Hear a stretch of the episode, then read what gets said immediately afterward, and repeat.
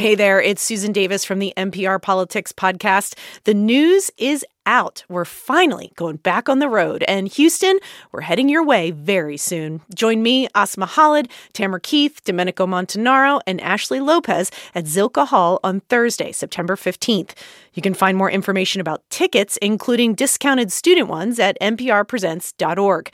Thanks to our partners at Houston Public Media. We hope to see you there. Hi, I'm Liam Carnahan and I'm calling you from just outside Buckingham Palace, where hundreds of people have gathered to pay their respects for the Queen. In the background, you can hear the gun salute. This podcast was recorded at on the scene 1:09 p.m. on Friday the 9th of September. Things may have changed by the time you hear it. Enjoy the show. That is very cool. Can we note that our big boss went to London to go on vacation this week? And of course, wherever he goes, there's big breaking news. Right. Sometimes you just can't escape it in this field. Oh, well, hey there. It's the NPR Politics Podcast. I'm Tamara Keith. I cover the White House. I'm Deirdre Walsh. I cover Congress. And I'm Susan Davis. I cover politics. And today we're going to talk about Colorado. Republicans are looking to the Rocky Mountain state to pull an upset in their campaign to flip control of the Senate. GOP leaders hope that their nominee in Colorado, a construction company CEO named Joe O'Dea, can flip the blue state red. And Deirdre, he is a rare Republican nominee this cycle. He's someone who affirms that President Biden won the 2020 election. He thinks that someone other than Donald Trump should lead the party in 2024. Tell us about him. He's very different from basically all the other Republican nominees running in the sort of 10 to 12 Senate races that we sort of see as competitive this cycle. Um, as you said, he believes that Biden is, was elected the president. Uh, unlike the rest of the Republican nominees in those competitive races, O'Dea has not been endorsed by Donald Trump. He doesn't want Trump's endorsement. He doesn't really even really want to talk about Trump as you said, he said he doesn't think he should run in 2024. He talked about campaigning for people like Mike Pompeo or Ron DeSantis or Nikki Haley. He really wants the party to go in a different direction. Colorado has been trending pretty blue, but O'Dea is positioning himself as a moderate. On the whole, we got to get rid of this partisanship that's just keeping us from putting good policies in place that move America forward. And that's why I'm running. I'm independent minded. Uh, I, am a conservative, but at the same time, we've got to do what's right for Colorado, what's right for America. I mean, like, to be clear, at this point, Colorado is barely a purple state. It has been consistently pretty blue. It has gone Democratic. It has a Democratic governor. It has Democratic senators. Right. But Michael Bennet, who is running for his third term as the Democratic senator from Colorado, has been in tight races every time he's run. So while the state has is blue mostly. Uh, some of the statewide races have been competitive, and you know I think Democrats are taking this race seriously. They believe Bennet uh, is well ahead. They believe he's positioned well because he has a lot more money than O'Dea. But, you know, I still think that they understand that he's got to get out there and talk to people because people are still pretty worried about things like inflation.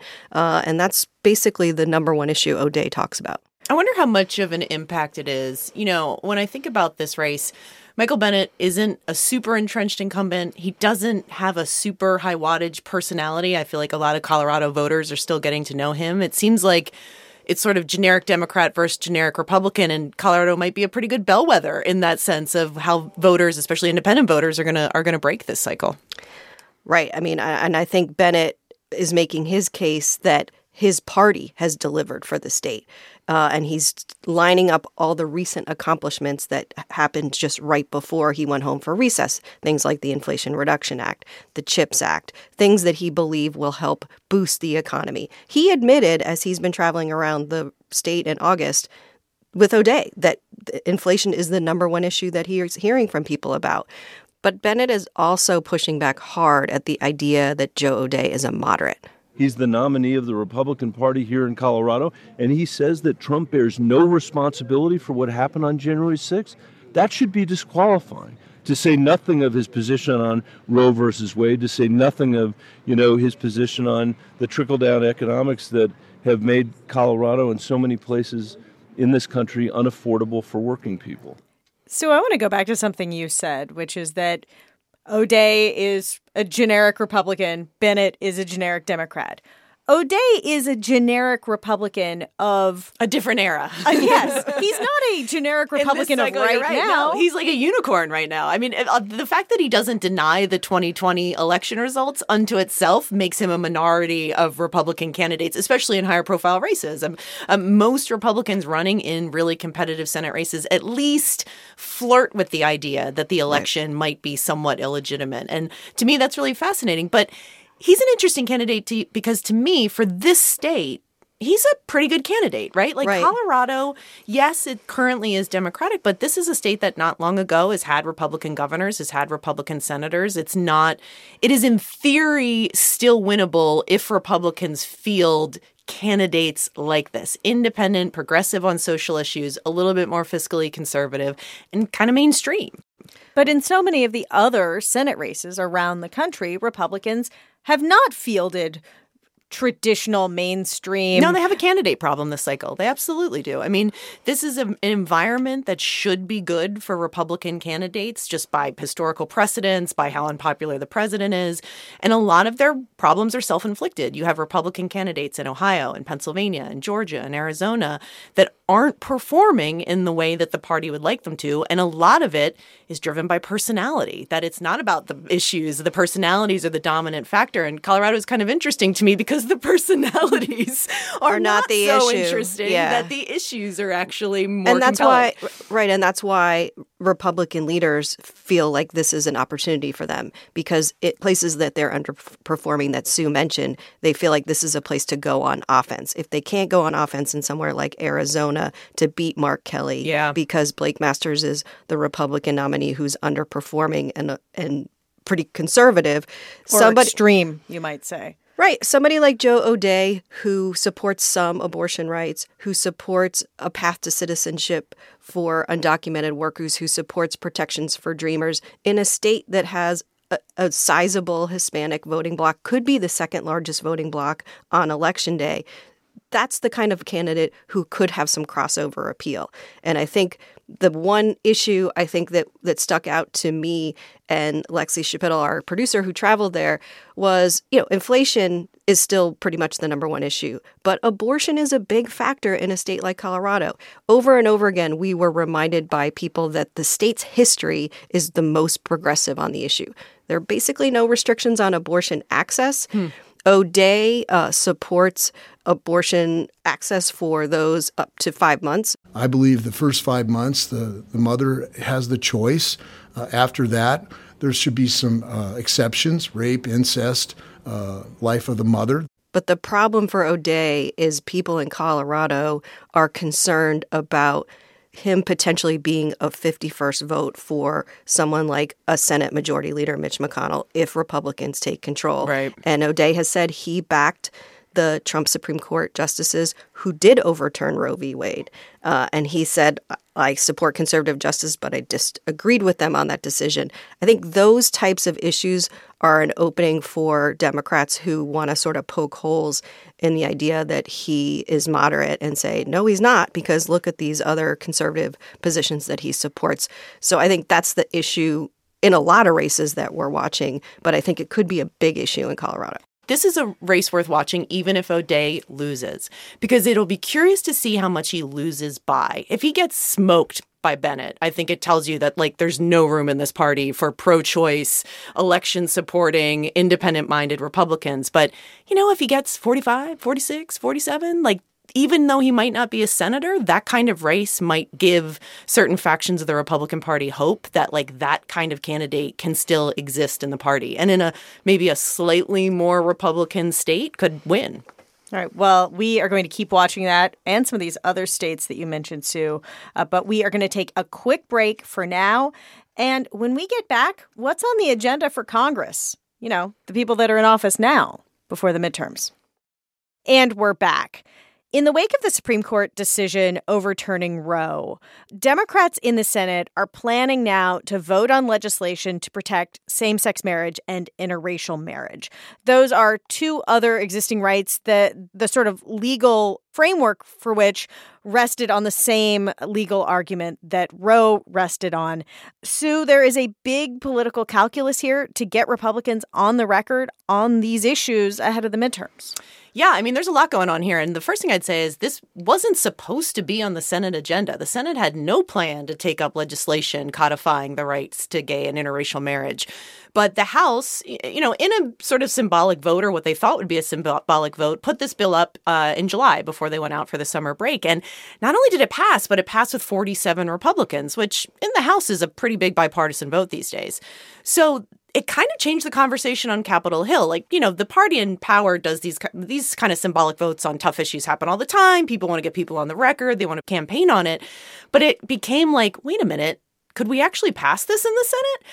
Senate Majority Leader Chuck Schumer didn't have plans to put it on the schedule, but now it is because they've had this momentum. And there is bipartisan support for it in the Senate. Uh, Senator Rob Portman, who's a Republican from Ohio, who has become a supporter of gay rights after his son came out publicly several years ago. Uh, and Tammy Baldwin, who is an openly gay female senator from the state of Wisconsin. There are four hard yeses right now in favor of the bill uh, among Republicans. That would be Portman, Murkowski, Collins, and Thom Tillis, a Republican from North Carolina. Carolina. Four is nice, but as you well know, if you know the Senate, you need 10. So uh, Baldwin and Portman are relatively confident that they can get at least that magic number of 10. Schumer said that they could start the process to bring this up in the Senate as early as next week. And we could know by the end of the month if Congress actually passes legislation to codify these rights and send it to Biden and, you know, potentially give Democrats another legislative win before the election.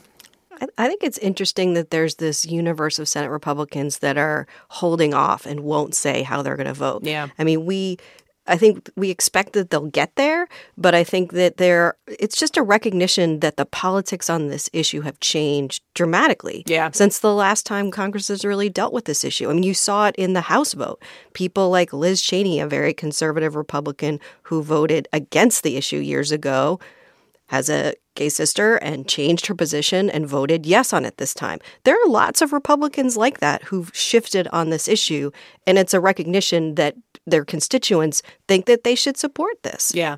And, uh, you know, gay marriage isn't as complicated as abortion as a social issue. It's just if you look at the polling. I mean, gay marriage, the debate is largely settled in this country. Super majorities of the country believe that gay marriage should be legal, including majorities of Republicans.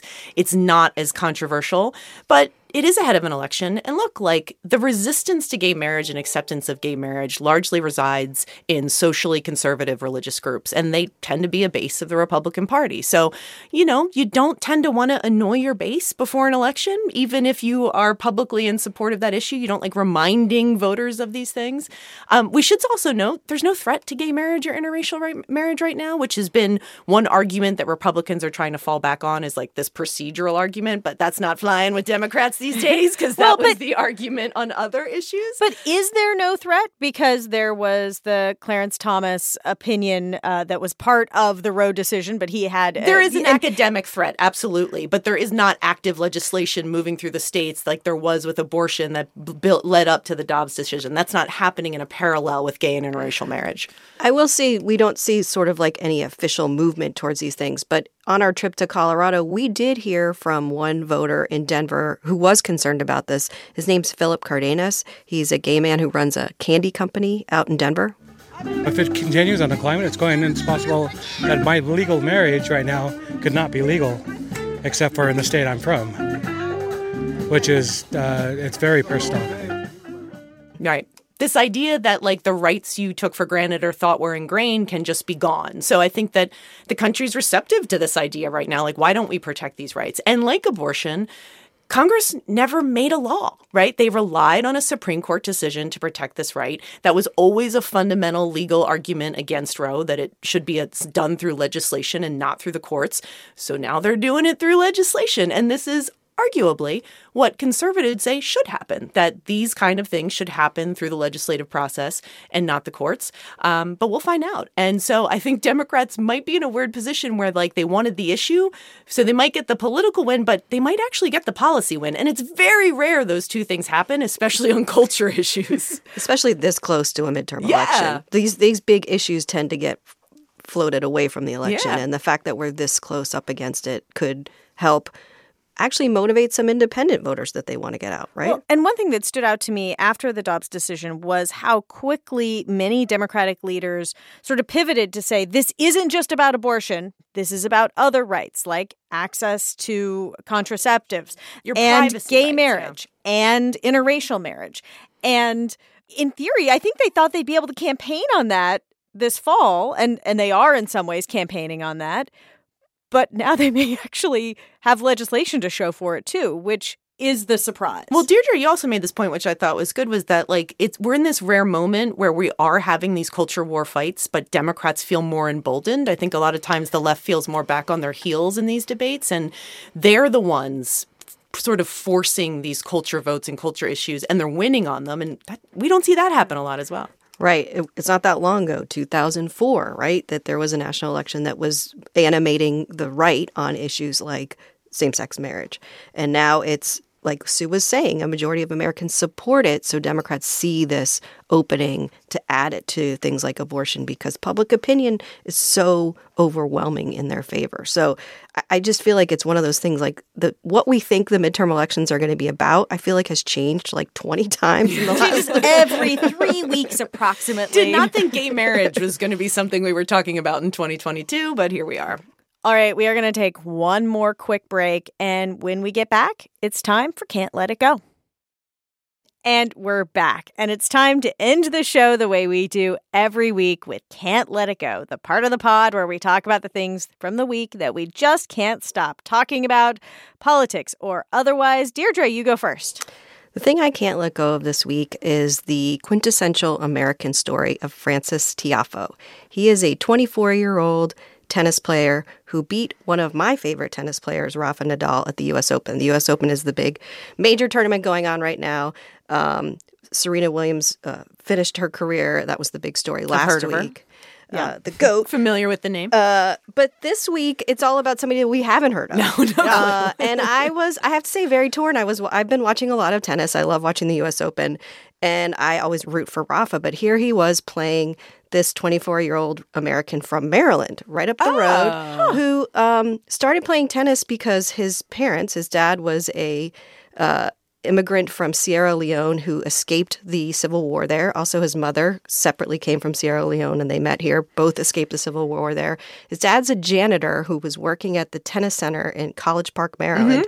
He Wow. picked he picked up a racket as a kid, started doing really well, and then people noticed how great he was. And he started playing tennis uh, and was recruited, and he played junior and, and went pro at a really young age, kind of like the Williams sisters. Yeah. And so he had this unbelievable win against Rafa Nadal. He won his next match. He's in the semifinals today. He's 24 years old. There hasn't been an American man in the finals or semifinals of the US Open in about 20 years. Wow. But his personal story to me is just amazing. You know, the, the kid of immigrants who um, they were talking about his strokes last night and they were saying they were so uneven because he didn't have any money and didn't have his own racket that he just sort of picked up whatever racket he could play with and taught himself how to play.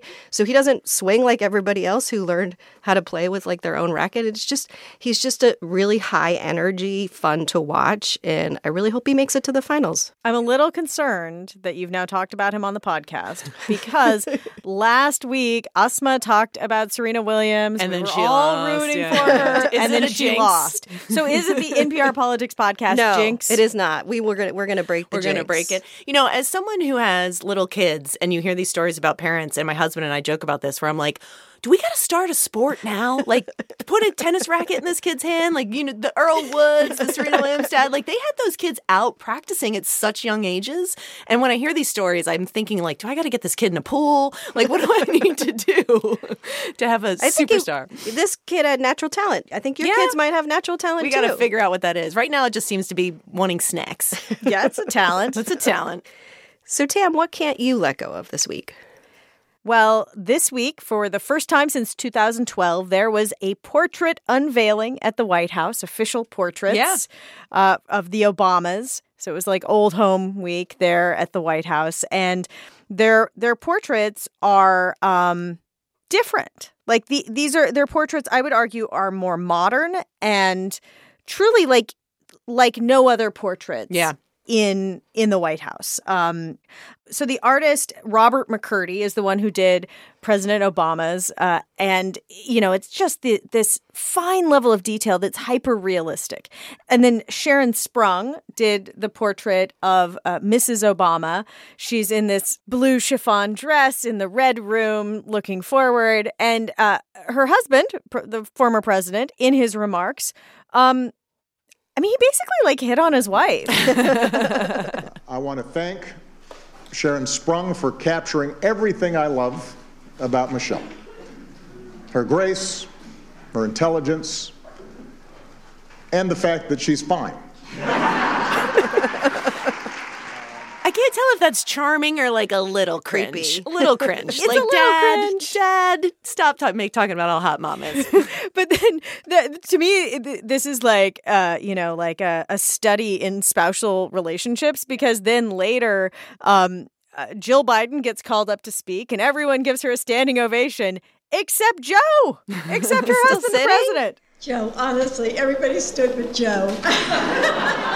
She's like, come on, man. So then he stands up and claps for alone Rare nice moment at the White House these days. yeah I mean like it it sort of harkens back to a different time Yeah. Traditions, right? Sue what can't you let go of I mean, we can't end the week without noting the passing of Queen Elizabeth. Obviously, biggest news of the week. Um, couple of things about it, aside from the huge nature of the news, is that someone made the point that she lived as long as a third of American history. When I read that statistic, I was like, that's crazy. Like, she's as third as old as our country. Um, the thing I really can't let go of this week, and Deirdre, I'm glad you're in the podcast today because I think you'll feel me on this. Um, last night around 4 a.m., when I was up because my baby decided to get up, I discovered on uh, the internet something now known as Irish Twitter. Oh, yeah. oh what's that Which, uh, you know, if you're familiar, I- I'm a proud Irish American family, as is Deirdre Walsh, if you can't tell by the name. And Yep. if, if you know the Irish, there's they have complicated feelings. Yeah, about the royal I, I told my husband he should probably stay off Twitter. Yeah. he doesn't really tweet. He only has eight followers. Shout out to O'Connor. And I, you know, I am not condoning the views of Irish Twitter, but I was pretty blown away at uh, some of the responses to the Queen and how varied and mixed it was from from my people. There's a lot of people in Ireland who still can't let it go Yeah. about the history there. rightfully But then you see some of the ambassadors and the current leaders who who chose to think about sort of the mended relationships as opposed to the troubles and Yes. the violent times. But it is definitely just the British monarchy, the British government is little just triggering. Something you just don't bring up around Irish relatives. But it, it reminds me of one of my favorite sayings about like the Irish forget everything but their grudges. it, was like, it was on display. But God rest uh, Queen Elizabeth. But also, if you ever get dragged by Irish Twitter, whew, it is uh, mwah, it is unlike anything you've ever seen. All right, we are going to wrap it there today. Next week, we are going to mark the passing of the seasons from summer to fall with all of our timestamps. So, if you are winding down summer in the Northern Hemisphere, send us a timestamp and let us know uh, how you're closing things out with summer. The email is nprpolitics at npr.org. We're like trying to do a theme week thing here. Our executive producer is Muthoni Muturi. Our editors are Eric McDaniel and Krishnadev Kalamur. Our producers this week are Lexi Schapitl and Elena Moore. Thanks to Brandon Carter and Maya Rosenberg. I'm Tamara Keith. I cover the White House. I'm Deirdre Walsh. I cover Congress. And I'm Susan Davis. I cover politics. And thank you for listening to the NPR Politics Podcast.